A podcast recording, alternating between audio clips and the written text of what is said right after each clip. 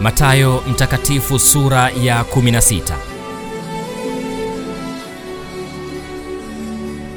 Wakamjia Mafarisayo na Masadukayo wakamjaribu, wakamwomba awaonyeshe ishara itokayo mbinguni. Akajibu akawaambia, kukiwa jioni mwasema kutakuwa na kianga, kwa maana mbingu ni nyekundu, na asubuhi mwasema leo kutakuwa na dhoruba, kwa maana mbingu ni nyekundu.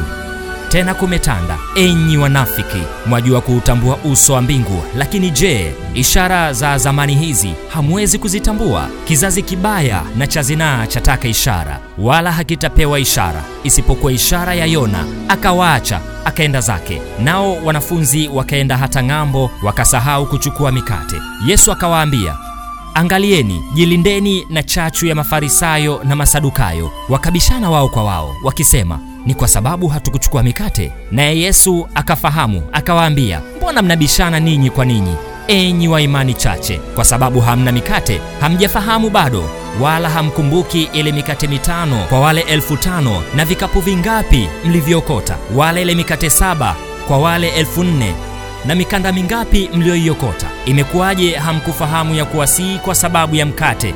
Na aliwaambia, ila jilindeni na chachu ya Mafarisayo na Masadukayo. Ndipo walipofahamu ya kuwa hakuambia kujilinda na chachu ya mkate, bali na mafundisho ya Mafarisayo na Masadukayo. Basi Yesu akaenda pande za Kaisaria Filipi, akawauliza wanafunzi wake akasema, watu hunena mwana wa Adamu kuwa ni nani? Wakasema, wengine hunena u Yohana Mbatizaji, wengine Eliya, wengine Yeremia au mmojawapo wa manabii. Akawaambia, nanyi mwaninena mimi kuwa ni nani? Simoni Petro akajibu akasema, wewe ndiwe Kristo mwana wa Mungu aliye hai. Yesu akajibu akawaambia, heri wewe Simoni Bariona, kwa kuwa mwili na damu havikukufunulia hili, bali Baba yangu aliye mbinguni.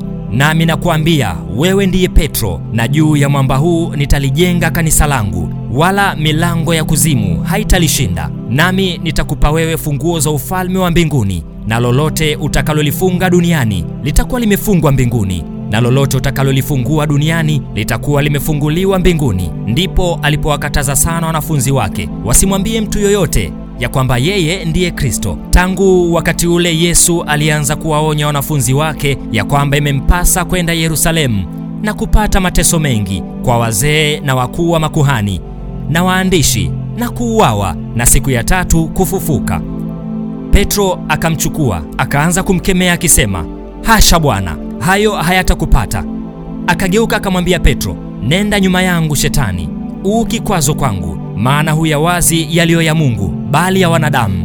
Wakati huo Yesu aliwaambia wanafunzi wake, mtu yoyote akitaka kunifuata na ajikane mwenyewe, ajitwike msalaba wake anifuate. Kwa kuwa mtu atakayekuiokoa nafsi yake ataipoteza, na mtu atakayeipoteza nafsi yake kwa ajili yangu ataiona. Kwani atafaidiwa nini mtu akiupata ulimwengu wote na kupata hasara ya nafsi yake? Au mtu atatoa nini badala ya nafsi yake? Kwa sababu mwana wa Adamu atakuja katika utukufu wa Baba yake pamoja na malaika zake, ndipo atakapomlipa kila mtu kwa kadiri ya matendo yake.